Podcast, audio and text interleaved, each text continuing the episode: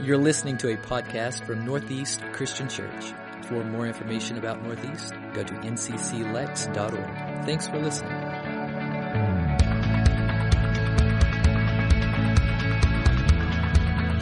Good morning. So I remember pay, playing Little League basketball in elementary school, and this particular team I was on was called the Rebels. And I wasn't really good initially. Um, my coach had to really work with me through the season. I was unfamiliar with uh, the flow and the logistics of the game. So he takes me aside and he's like, Here's what I want you to do. I want to teach you defense first. So we have our first game of the season. He's like, You see number 12 over there? I'm like, Yeah. He's like, What I want you to do is I want you to follow him everywhere. Everywhere he goes, you stay on him. Then he follows it up and he says, Hey, if he goes to the bathroom, you go with him. So I'm sitting on the bench thinking, when I go in, I'm watching number 12. If he goes to the bathroom, do I really go to the bathroom with this guy? I'm new to this stuff, right? So I learned quickly that that's not the case. He just wanted me to guard him really closely, right? But that's with any team. You've got to learn the language of the sport you're playing so you know what's expected of you. You know what to do. You have to really learn the language. So we're coming into a section of scripture from 1 Peter where he's going to do some refereeing and then some coaching when it comes to the game we call marriage, this sport. And he's going to talk to husbands and he's going to talk to wives. But for you and I to get the full impact and to really learn the language of this game, we've got to go ahead and unpack this idea of submission. Now, Monty kicked it off last week in talking about being submissive to the authorities. But what does submissiveness look like in a marital relationship or when it's just between two Christ followers? How do we really submit to one another? Now, what some of us don't know is that when the Bible speaks of submission, it's not just saying, hey, wives, you got to be submissive to your husbands and do everything they say and always follow their lead. It's actually this concept that applies to both sides of the court for husbands and for wives. Uh, some of you know the familiar passage from Ephesians 5 where it talks about husbands and wives, and you know the text where it says, Wives, submit to your husbands. Husbands, love your wives as Christ loves, loves the church. Well, if you back up just a little bit, that whole section in our Bibles starts out in chapter 5, verse 21, and it actually says, Submit to one another out of reverence for Christ. Two way street, both sides of the court. Husbands, wives, you're submitting to each other. So when we come to 1 Peter chapter 3, and the text tells us, Wives, submit to your husbands, if we come back just a little bit and start in the section where Peter's thought pattern begins, it comes in 1 Peter chapter 2, 13, which is where Monty picked up last week. Submit yourselves for the Lord's sake. So, this idea of submission is where we have this deep dedication to God. So, our our desire, deep desire, is to please Him. And that means there will be submission on both sides, working for the same team. Make sense? So, learning the language of that is hugely important. When you think about the women in the ancient world, they didn't get a lot of playing time. They sat the bench. No post game interviews. Often in the ancient world, uh, the women were second string, if that. A lot of overlooked talent when it comes to women in the ancient world. If you think about it, in Jewish life and culture, actually, women, they were property. And then in the Greek, Greek life and law, women had no individual existence. Their personhood was gone. And then you look at the Roman way of life, and they were powerless. Women transferred from the power of their father to the power of their husband. So they were really objectified, and there was no individuality. That person was gone. And I wonder sometimes if that's true for our 21st century culture as well, where women are objectified or their personhood can be overlooked. So Peter comes along and he's going to start in chapter 3, and he's going to lay down some rules. And you know, part of the referee's job is to say, okay, here's what the rules are, and I need to enforce them. And that's what he's going to do. He's going to come along and say, this idea of submission, it goes two ways. So when I talk to the wives, I want you to understand I'm speaking to you, but what I say applies to the husbands as well, and vice versa. When he starts refing the husbands, he's going to say, what I'm telling you, though, it also applies to the wives. You're submitting to one another in this context. Fair? So 1 Peter chapter 3, wives, in the same way, just like we're all submissive to the government from last week, in the same way, be submissive to your husbands, so that if any of them do not believe the word, they may be won over without words by the behavior of their wives when they see the purity and reverence of your lives. I can't shake that phrase. Without words. Something Michelle and I decided a long time ago in our marriage is that we would never belittle one another, especially in the public arena. So, this first rule that Peter wants to ref is hey, no trash talking. When it comes to a marital relationship, there's no trash talking. And being two decades deep in ministry, I see all the time where this just isn't the case. Now, I know there's, there's a big difference between going to someone, a trusted friend, a counselor, pastor, something like that, seeking advice, saying, I've got this issue going on.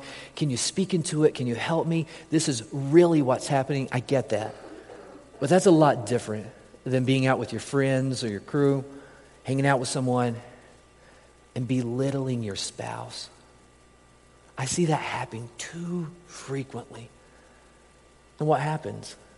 That personhood, it's a little destroyed, and maybe it's suppressed a little more. You're belittling and not building into them. So, no trash talking. One of the benefits of Michelle and I deciding not to do that early on is that it's kind of trickled down to our children now. And our children are fierce fans of their mom and dad. You know how adults, we can tease each other, you know, jabs here and there, just about different things. If someone does that in the presence of Sophia, she's our fireball of faith. If someone jabs me, just in good fun, she comes back with, No, no, no, that's not my dad. My dad works hard. My dad probably works harder than you. My dad's great, and all this stuff like that. So it's really been impactful. She builds into us just like we build into one another.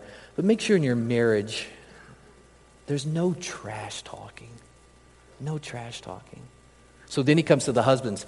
Notice what he says Husbands, in the same way, be considerate. Be considerate as you live with your wives. And this word considerate, it's actually derived from a word that means special knowledge. Special knowledge. In other words, you being involved in a marriage, you with your husband, your wife, you should have special knowledge of one another. For example, if I say, hey, what's Michelle's favorite drink at Starbucks? You say, yeah, you're clueless, right? Uh, well, she's one of these, and I've learned to grow to appreciate this. But you don't go to Starbucks with Michelle and say, hey, I need a cup of coffee. You go to Starbucks with Michelle and you say, hey, I need a venti peppermint hot chocolate with five and a half pumps of peppermint syrup, no mocha drizzle, shavings instead, extra hot. Yeah, how long do you think it took me to learn that? But I've got this, I've got this secret knowledge of her. That's what the idea of biblical consideration means. You're in the game with someone, you're suited up, you're playing on the same team, and you know what's going on. Listen, when there's trash talking going on, you're pushing people away. When you're not being considerate, you're pushing your spouse away. So he says, be considerate. Know who you're living with. Know your spouse, know your husband, know your wife as you live with your wives, and treat them with respect as the weaker partner and as heirs with you of the gracious gift of life. I know that caught some of your attention. Wives, weaker partner, that's socially. That's not spiritually. It's socially because in the ancient world, women were property, no individual existence they were powerless. In that context, yes, they were weaker socially, not spiritually, because wives, you're heirs of this same gift of life that we've been given by our God as well. So there's equality there. Get the point? So treat them with respect. So, rule number two that I think Peter wants to enforce and kind of ref this out is that everyone plays. Everyone plays. I did a little coaching for Christian's Little League team a couple of um, springs ago, and something that I learned was the dynamic that they, uh, this particular organization wanted to do was everyone plays two quarters. Everyone. And I know some of you don't like that. You know, some of you want, no, you got to earn your playing time, and I get that. But if everyone gets to play, if everyone has to play, what I saw is that the team developed over time. And where I'm from, this idea that everyone plays isn't too popular. In a marriage, the husband is the big dog. And what he says go, goes, even if it's not the best play. Everyone plays in a biblical marriage. Everyone has value. Everyone is considered. Everyone gets playing time. You know, in our world where it's so easy to get overbooked, it's easy for a spouse to get overlooked. You got to treat them with respect. So um, I used to follow the Chicago Bulls. Loved Michael Jordan, huge fan. Anybody else Chicago Bulls fan? Yeah, absolutely. Well, the Bulls were playing, and this was, I think, in the season when Jordan was out for a while, but they still had Scottie Pippen and Toni Kukoc. They were playing the New York Knicks. It's a tie ball game, 1.8 seconds left on the clock. Coach Phil Jackson calls a play, it's the Bulls' ball, calls a play for Toni Kukoc to take the last shot. Well, Scottie Pippen thought he was the superstar of the team, and he wanted to take the shot. So, do you remember what he did? When he heard the play that was called, he took himself out of the game. He went and he sat on the bench. Sometimes I see that happening in marriages where someone checks out. They're no longer playing. They don't want to be part of the team because what's happening. Someone's being overlooked. So when Peter says, hey, treat your spouse with respect, this word respect, I want you to notice how it's spelled. It's pronounced time, respect, time. And it means assigning value, assigning value. But notice how it's spelled time, time. When you give your spouse time, freedom to be who they are, to find that hidden person, to express themselves as an individual, you are assigning value to their life. You're saying that their concerns, their interests, their needs equal to yours. Everyone gets to play. We're in this together. Unfortunately, I think what happens is that some of us, we hear Christianity and you know, it's going to church, it's getting up on Sunday mornings and all that, and we're suiting up for this game. But then we set the bench in practical ways. Part of Christianity is submitting to your spouse. Part of Christianity is not trash talking, but building someone up. Part of Christianity is learning who your spouse is and building into them through consideration, knowing them, respecting them, assigning value to them. So when Peter's refing these two teams, I think what he's saying is hey, husbands, wives, and this speaks to all the husbands and wives here at Northeast, show us what this looks like. Husbands and wives, show the way. Show that this works. Show us what all in commitment to one another really looks like. Show us what unconditional love really looks like. Show us that this stuff works. So, Steve and Pat Smith, they're going to come up and help us out for a moment. And they're going to be a clear visual of 47 years of marriage that the idea when you take the time to look at your spouse and say, I value you as a person, that works. When you take the time to say, you know what, I'm not going to be little, but I'm going to build into who you really are. When you take the time to say, you know what, I live with you. I should know some secret stuff about you, some stuff that not everybody else knows. I should know what you like, who you really are, and I want to assign value to your personhood, it works. And Stephen Pat Smith, they're a visual of that 47 years respecting the other person. And that being said, it does take some work because for me, I love roller coasters and amusement parks. I hate roller coasters and I don't want to go to any amusement parks. But, you know, even though I'm, and even though I'm terrible at it, I love to play golf. I got more important things to do than go chase little white balls all over the lawn. Wouldn't, wouldn't you agree, though, that movies are made so that we can see things blown up and blown away? No, no, no, no, no.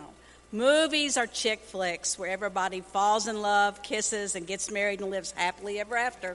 Well, I do plan on skydiving before my next birthday. Only an idiot would want to jump out of a plane. I do love to ride motorcycles. Motorcycles are dangerous and they make me nervous. Well, we all know that it is important to have a clean car. Why? They only get dirty again. And I love attending seminars and conferences where I might be able to learn something. Not me. I am way too busy to go to a bunch of seminars to hear people talk about stuff I already know about. I do watch the news every night. Not me. News makes me sick. When it comes on, I get up and go in the other room. I love going camping and sleeping under the stars. I'm good with that as long as it's a five star hotel. And I like that also, but I like the, the city lights and I like visiting New York City. Been there, done that, don't plan on doing it again. Okay, so much for mine. Well, let's do it another way. Okay, good. I love to play cards. Who can remember 52 cards? I love to go shopping. Shop. No, it's hunt, bag it, grab it, and drag it home. I love this time of year because I love to decorate for Christmas. The mention of decorating for Christmas gives me an anxiety attack. One of my favorite things is to get all the grandkids at the house and chase them all through the house. I love it. Somebody's going to get hurt. I especially love sleeping with those grandkids, cuddling up next to them. It's great. Kid comes into my bed, I'm out. In the mornings, I want to wake up and I want no noise. I've got to turn on the news. We know we don't know what happened while we were asleep. And I really like having a neat, well organized desk with everything filed. You file, I pile. I drive the speed limit. I have a radar detector. I like to manage and save our money. I have spent our money before we make it. And to just kind of summarize all this, I've spent the last week getting ready for this. I finished this morning. In a serious note, though, we're here as witnesses to the fact that totally opposites can attract and can live together happily for 47 years. At least the last five.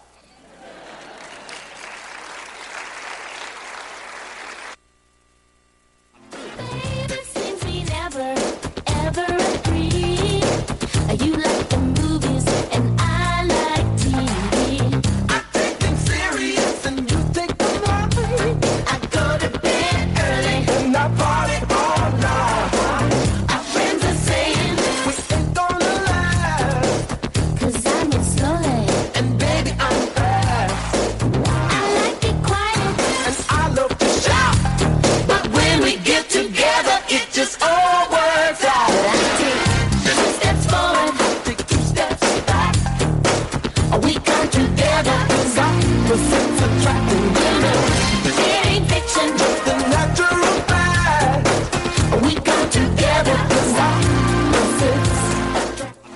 think sometimes we can forget that opposites do indeed attract.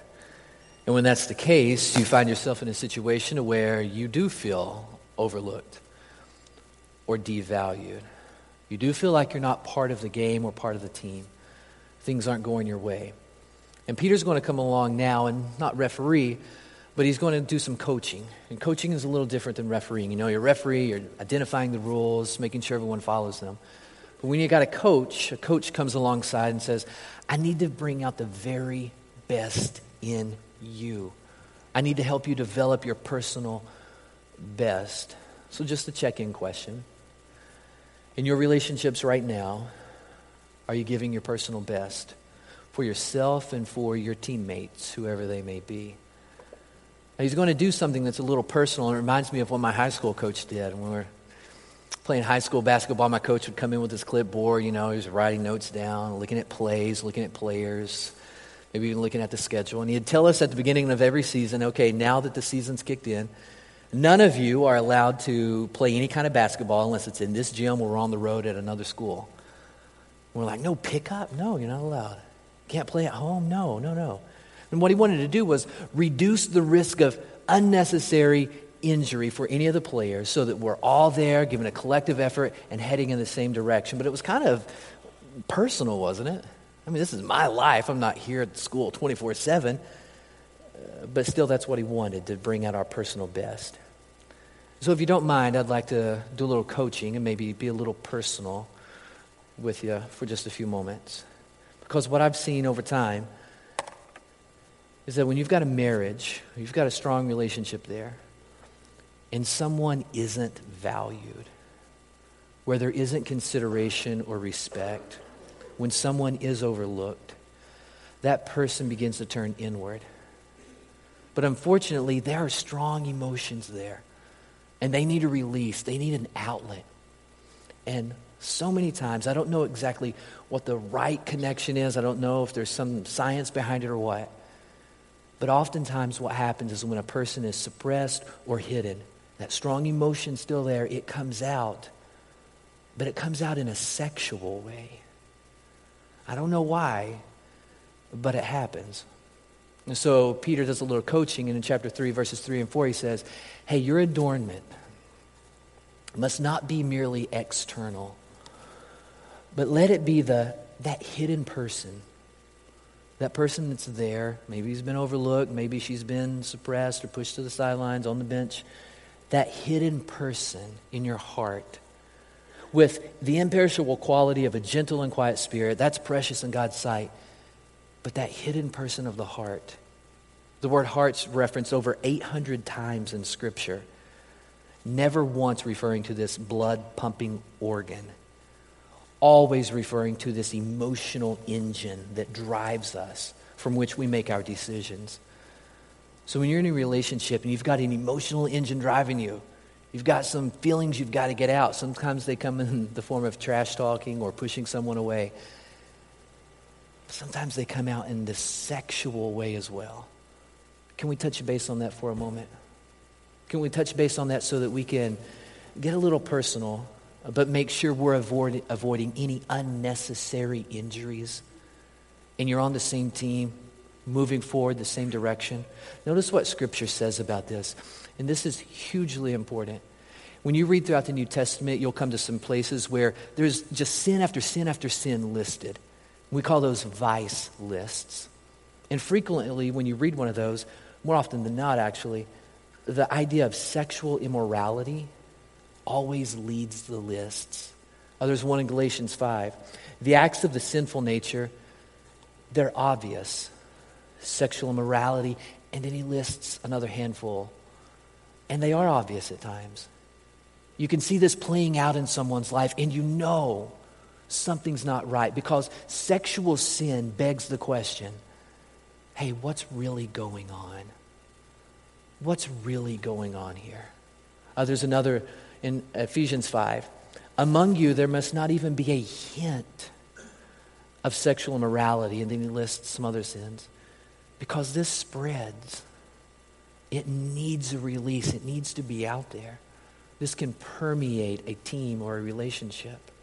Colossians 3 put to death whatever belongs to your earthly nature. And then he starts out once again with sexual immorality. Because if you don't put it to death, it can end up killing you or your marriage or your relationships. So, this idea of a hidden person making decisions in their heart because they're overlooked. And they've got to find that connection somewhere. Peter's coming along and doing a little coaching, saying, Husbands, wives, respect each other, know each other, be considerate, love each other, be in tune with each other to avoid any of these unnecessary distractions, unnecessary injuries. Be on each other's team. Here's why this is important 1 Corinthians 6. Notice this language the body is not meant for sexual immorality. And anytime we read that phrase, sexual immorality, it's the Greek word porneia, where we get our word pornography. And it refers to any sexual behavior outside of a relationship between a man and a woman. So our Creator is saying, Your body's not meant for that. All other sins a man commits are outside of his body. But he who commits sins sexually sins against his own body. that own hidden person. Maybe they've been overlooked for a while, but it's coming from deep within and it needs to get out. And sometimes it comes out in the wrong way. If we've got any of that going on, I want you to know that Northeast Christian Church is a safe place to move forward in your relationships. We have pastors, we have males and females who can help. We have individuals who can come along and say, Share with me. If you want to open up about something, we've got a safe environment here to discuss and talk, and we can work through this stuff with you. So, if that pertains to anyone here, and I know that's a little personal, but I want to follow Peter's coaching example and just say, hey, we're available. I'm going to be down to the side. I'd love to connect with you, pray with you, maybe get you connected with the right person.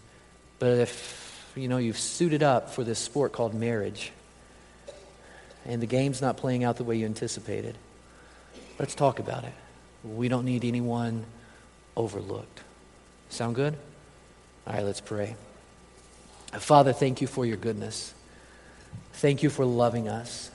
Thank you for loving each and every one of us as individuals created in your image. Thank you for assigning value to every man and woman in this building. And Father, thank you for the reminder that we need to assign that same value, to build into each other, to love each other, especially when it becomes a husband and a wife. And I pray, Father, for all the husbands and wives and families here at Northeast this morning, that they take the lead and they show the way. They show what it looks like to respect and honor your spouse, your husband, and your wife. What it looks like when opposites attract, when that hidden person is allowed to be who they are. I pray, Father, that our husbands and wives, our families, show what all in commitment looks like in a marriage. So we have more and more 47 year plus marriages. And Father, we dedicate this time to you. We're here opening our hearts and minds as much as possible. Please do a good work in each and every person here so that we're no longer hidden, but visible. And it's in the name of your Son, Jesus, we pray and we praise you. Amen.